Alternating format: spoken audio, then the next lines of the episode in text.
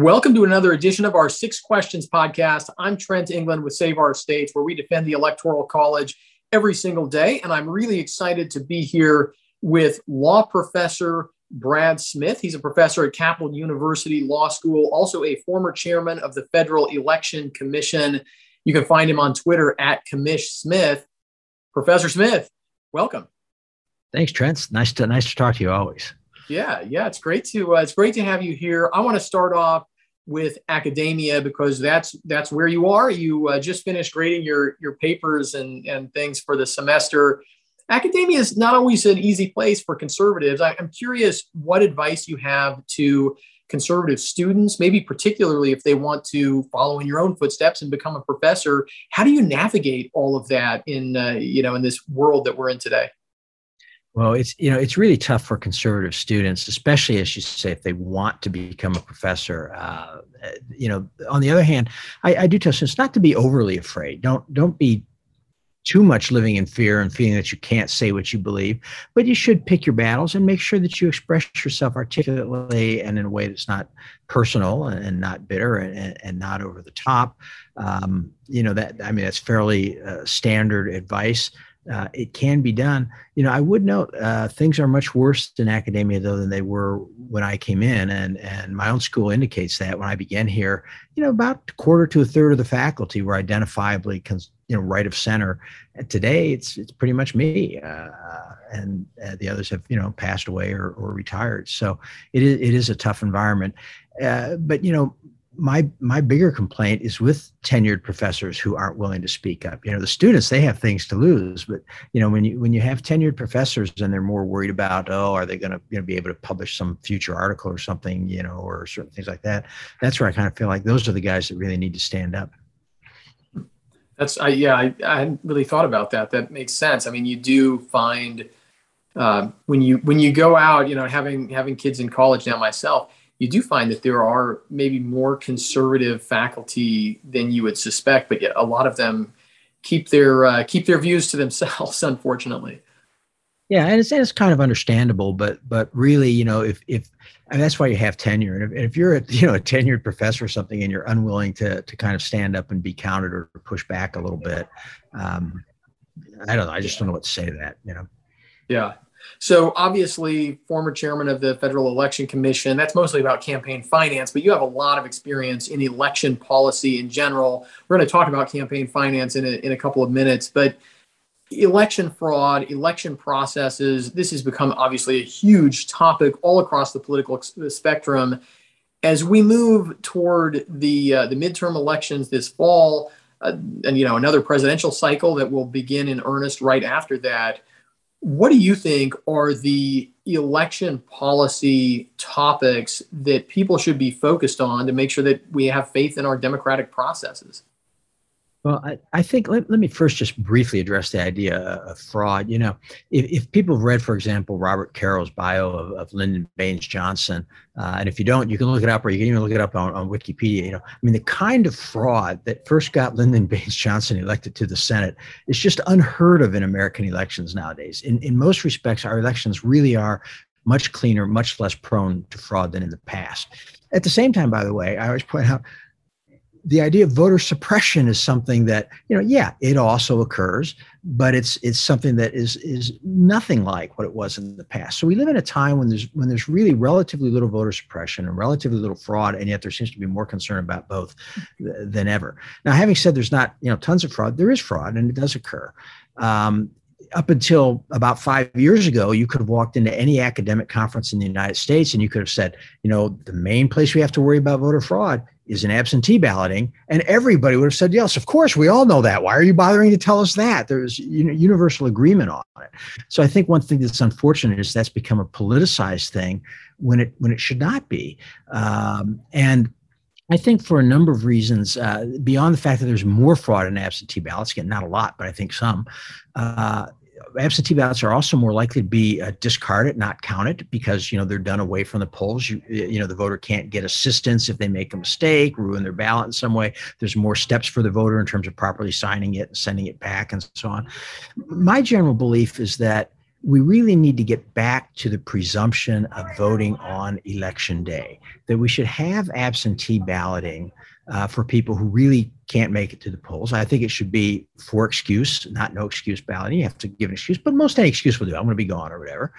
I think that we should uh, have maybe a couple days of early voting for people who late in the day realize, oh, I, am going to have to work that day or something else, and I can't vote. So just a couple days, maybe you know the Thursday, Friday, Saturday, sort of before the election. But I think it's good for our civic life the idea that we vote on election day, uh, that everybody votes with the same amount of information. You, know, you wouldn't have a jury trial where partway through the jury trial, voters could start voting guilty or innocent, and uh, they didn't have to hear the rest of the evidence, but they were they were locked into that vote. You know, we'd say, no, no, you wait till all the evidence is in. I think that's good. I think it's good for us to go to the polls as a people and it reminds ourselves of why are we voting? It's a matter of self government, and it's not the worst thing in the world to spend about 10 minutes. And, and by the way, that's pretty close to the median and average time that people spend standing in line to vote. It's not a bad thing to spend 10 or 15 minutes standing in line next to our fellow citizens, kind of reminding ourselves that, that we are in this together, that we actually have a lot in common, you know, thinking about how your vote might affect other people. So I think there are a, a lot of reasons why it's just as a civic exercise, it's really good to get, would, would be really good to get back to that idea that you're expected to vote on election day. Voting by absentee ballot is, is abnormal. It's not what you should expect to do. While we should make sure that people can vote uh, if they can't make it on election day, that should be the presumption you vote on election day. Talking with Professor Brad Smith here on our Six Questions podcast. Question number three, uh, right to your your primary specialty in campaign finance. We've seen a lot of changes over the last 20 years. The McCain Feingold law, the Citizens United decision there are a lot of people today who give to politics uh, in a way that is outside of the political parties, outside of the political campaigns. It's anonymous. Uh, what what do you think needs to happen in this area of campaign finance regulation? Uh, which you know, it's it seems like the you know the, the left, so to speak, has gotten some of what they want. The right has gotten some of what they want, but in reality, it just seems to be pushing more of the uh, of the political spending outside of the the structures, maybe the accountability structures that that used to exist. So I, am curious: do we need to do we need to go forward by going backward? Is there some is there some better way that we haven't maybe tried yet, at least in recent memory?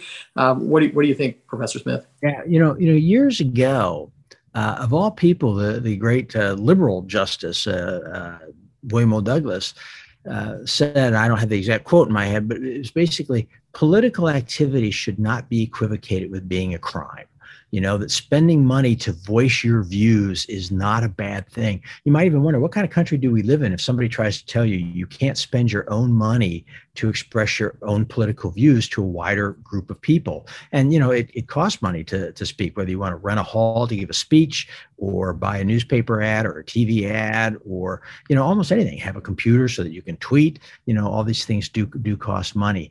Um, I think that uh, what, what has happened is we've placed restrictions on candidates. And uh, the court, the Supreme Court has recognized, I think wisely, that you can't limit all spending about politics. At one time, the law actually, and the Supreme Court struck this down in Buckley v. Valeo, attempted to limit any any spending of over one thousand dollars relative to a candidate. What's that mean? I mean, that's virtually all all talk about public affairs, you know, in the United States. So the court said you can't do that. You have to let people talk about politics, but you can limit what we give to candidates because that may be corrupting. Uh, they talk about quid pro quo corruption. You know, the candidate might say, "Well, if you contribute to my campaign, I'll vote this way on, on your tariff," and that was uh, uh, justified to limit this. The end result is that uh, candidates are limited in their ability to raise money. Political parties are limited in their ability to raise money. But other groups, the Sierra Club, the Rifle Association, uh, you know, pro-abortion groups, pro-life groups, uh, you know, people all over are are unlimited in their ability to spend. So naturally, more and more of the spending goes to those groups. Now, I always laugh when it's called outside spending. I'm kind of like, these are these are us. These are you know outside this is the american people. We're entitled to speak out in campaigns and there's no reason that the campaign should be limited to just the things candidates want to talk about. On the other hand i think it is true that this gives a little less accountability to a lot of the spending. Uh, the candidates can't control their own message and the images that are presented to people are are created by folks whom the voters don't necessarily relate to or understand who's doing it. They all to them all things are kind of campaign ads. So I think that we would do well to go back to basically taking off the limits on candidates. I mean, most of our country, we didn't have limits on candidates, contributions to candidates uh, were unlimited uh, for most of our history. And that's how we elected, you know, Truman and Eisenhower and FDR and Coolidge and, uh, you know, a whole bunch of presidents who, you know, leaving aside how one might feel about the various ideologies, were pretty competent bunch of people. Uh, and Congress seemed to actually get stuff done. You know, they, they didn't always agree with what they did, but they passed, you know, some great bills like the Voting Rights Act and some more dubious bills uh, as well. But they passed them. They passed lots of stuff back then. People felt Congress worked, and I think it can. Uh, you know, I don't think money is is going to keep it from working. So I would like to see us move back towards saying, look, it's people should be able to spend their money to talk about politics, to give it to candidates to talk about politics and talk about their campaigns. I think that would be healthy for our democracy in the end, uh, and uh, uh, get us out of this constantly battling about you know who's giving to whom. I would note one other thing, which is uh, you know, you kind of mentioned a lot of these groups spend money, and we don't know, so to speak, who the ultimate donor is. That's what I say. Who is the the real donor? So, in other words, if, if you give money to a group, let's say you give money uh, to, uh, you know, I don't know, you know, Americans for, uh, uh, you know, better sport jackets or something, right? And then they spend money on a candidate. People say, well, we don't know who gave money to Americans for better sport jackets. To which I usually say, who, who really cares? First, yeah. I, I, it's their money. You know, once you give money to a group, it's the group's money. They get to spend it. You don't.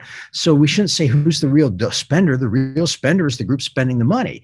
But beyond that, um, you know, I don't think that we gain much by trying to figure out who's really behind the spending. That leads to ad hominem attacks and so on. And it, it also reduces the number of voices in the political spectrum. You know, uh, you can catch a lot of flack for your political speech uh, and you get attacked on twitter it can people can attack your business boycott your business and even if you're you don't care maybe you're a tough guy you say i'm willing to stand up for my views right but you have to worry about people who who work for you, who who you might have to lay off, or you have to worry about your family members. I always talk about the classic To Kill a Mockingbird, right? They didn't go after Gregory Peck because he was a tough guy. He was the best shot in the county. Remember, no, nobody's going to mess with him. With Atticus, they went after his kids. You know, so there's a lot of reasons why people want to keep their political involvement quiet. There are many other reasons than the ones I've given. And, uh, you know, I think that we should stop being so fixated on who's giving the money and pay more attention to who is, uh, you know, or to what people are saying, what their actual message is, what it is they plan to do. I don't really care that much who gives uh, Joe Biden a bunch of money. I really care about whether Joe Biden has a good plan to be president, you know? Yeah. Yeah. That, that makes sense to me. I mean, it seems like, you know, the real question is what do these people actually stand for and what are they going to do in office? Not, you know, who's donating to what to what super PAC. That seems like it's always it's always going down the road of a cheap shot rather than a substantive argument. But I I, I want to ask you this is question for Professor Brad Smith. The left's answer to all of this is oftentimes public funding. Have taxpayers pay for campaigns. Why is that not the panacea that the left makes it out to be? And, and why does the left push that as a solution so so hard? Well, I, I think it, there's a couple of reasons. One, I think tactically it, it advantages them, right? I mean, the left controls most of the media and most of the other major cultural organs, organs in the United States, right? So the so the right benefits more from paid advertising. You don't get the free advertising the other side gets. And and by the way, conversely, uh, the left doesn't benefit as much from paid advertising because you can you can flip on the TV or pick up any newspaper and read left wing messages all the time. So the ads don't have much added value. They have lot more added value for conservative groups that are trying to get in into the picture. And then I think part of it is, is just that ideology. They don't like the private sector. They seem to think that somehow government's pure. Uh, but in the end, these these government financing systems tend not to work. And I just go back to something the late great PJ Rourke used to say. You know, he used to always say, "Why would we want our political speech to be funded, you know, by the government? Right? They're the people we're trying to talk about, and and it is ultimately going to come with strings attached and and ways that I think would be detrimental to our our political life." Question five here on our Six Questions podcast for Professor Brad Smith. I got to ask you about the Electoral College. This is something you have spoken eloquently about. Why is it important to preserve the Electoral College? Well, I think that the biggest thing first, first let me set us clear up something that I hear people say all the time. It's just wrong, including really smart people say it. They say we're the only major democracy in which you can win the presidency without winning the popular vote.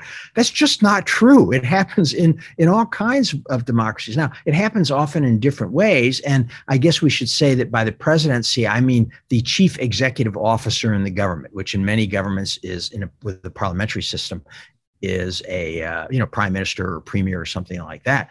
But it's not only that in these governments oftentimes coalitions are formed after the election in which the second place finisher may head the government but the but the systems themselves often lead to outright majorities by parties that don't win you know legislative majorities and thus the the chief executive officer that don't win the popular vote. This has happened uh, since World War II. It's happened multiple times in India, in Australia, in Canada, in Great Britain, in pretty much every major uh, democracy, and in particular in the democracies. You know, I think of Canada, Australia, India, the United States that span a continent.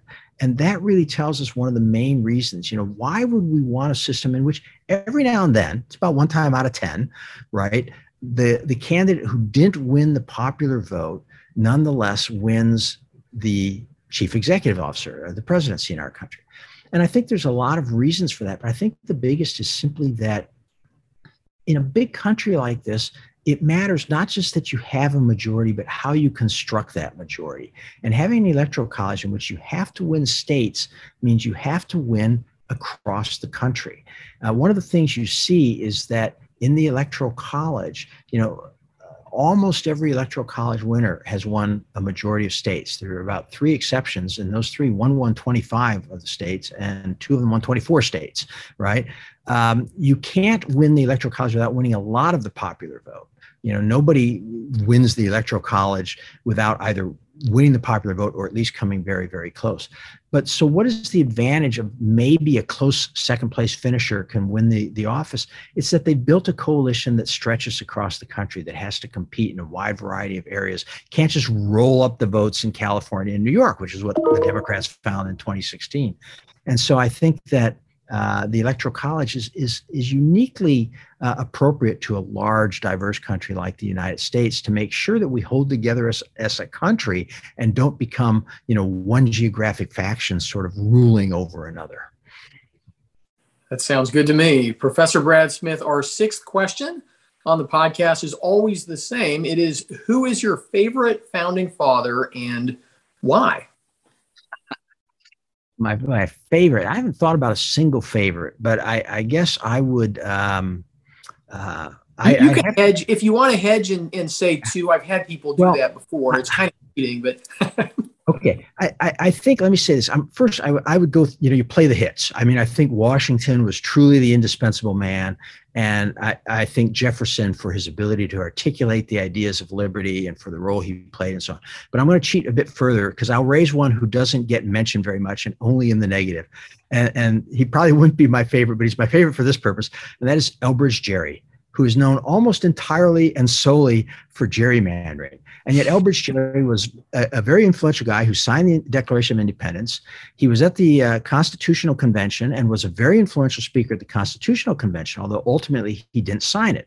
Why didn't he sign it? Because it didn't have a Bill of Rights. Oh, what a terrible mistake he made, you know? No, he was right. It, it needed a Bill of Rights.